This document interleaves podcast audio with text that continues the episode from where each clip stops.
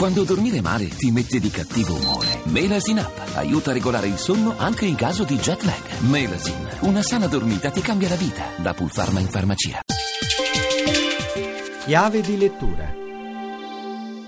Buonasera ad Alessandra Rauti, a chiave di lettura La donna di vetro, editore Mame, ultimo libro di Olivia Gobetti. La giornalista, scrittrice conduttrice radiofonica e televisiva ci narra una storia di sofferenze intime, ma anche di passioni e di erotismo. Io narrante Emilia, ma ascoltiamo Olivia Gobetti. Io partirei con una domanda: chi è questa donna di vetro? Sicuramente una donna che non riesce a nascondersi nella sua trasparenza, diventa un bersaglio molto facile per chi approfitta di questa sua fragilità. Diciamo che davanti a occhi che si limitano a guardare e non a vedere, che la cosa è differente, eh, può sembrare una donna un pochino, come dire, anacronistica, tende a giustificare i torti ricevuti addossandosi, e questo succede spesso, io credo, dei carichi che non le competono. Questo è un romanzo duro, in modo molto spietato mette veramente a nudo tutti i sentimenti dell'animo umano. Parla soprattutto di non amore. Emilia, la protagonista della storia, vive all'interno di un matrimonio che lo sta privando della sua voglia di vivere, della stima che nutre nei confronti di se stessa. Quando dopo una prima conoscenza virtuale incontrerà nella realtà Giulio, uno scenografo più giovane di lei, dovrà combattere tantissimo questo desiderio di abbandonarsi anima e corpo a quest'uomo che sembra essere la sua anima affine. Emilia e Giulio vivranno